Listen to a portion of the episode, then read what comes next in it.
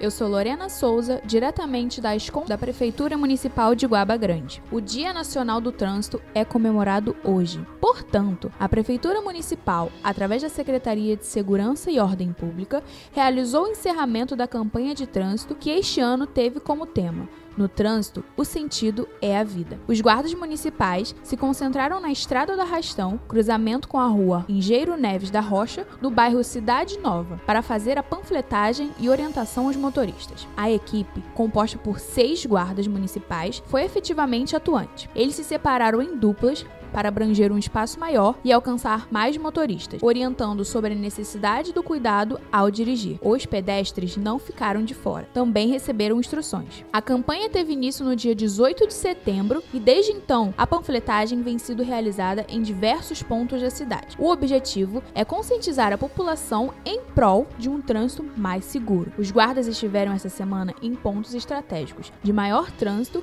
e o objetivo foi alcançado pois grande parte da população foi abordada. A intenção no próximo ano é ampliar a campanha para outros bairros da cidade. O segundo encontro multicultural K-pop de Guaba Grande está confirmadíssimo.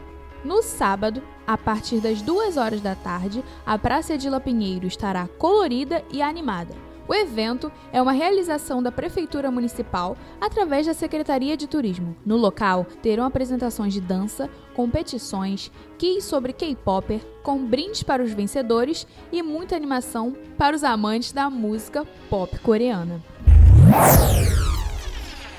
Música, dança, diversão e luta marcarão a quinta edição da Parada do Orgulho LGBT no município de Iguaba Grande no próximo domingo. A mobilização acontecerá no centro de eventos, na Praça da Estação, a partir das 3 horas. Com o apoio da Prefeitura Municipal de Iguaba Grande por meio da Secretaria de Turismo e Lazer, o evento este ano tem como tema A Princesinha da Região dos Lagos grita contra a LGBTfobia. Na programação, terão shows de dança, apresentações de drag queens, DJs e muita música eletrônica. O objetivo da parada é cobrar ações e políticas públicas para o segmento e comemorar as conquistas com muito amor e respeito. Durante toda a festa, uma ambulância ficará de plantão para garantir o bem-estar da galera. Além disso, banheiros químicos, praça de alimentação e equipes da Guarda Municipal, com apoio da Polícia Militar, estarão a postos para manter a segurança do local.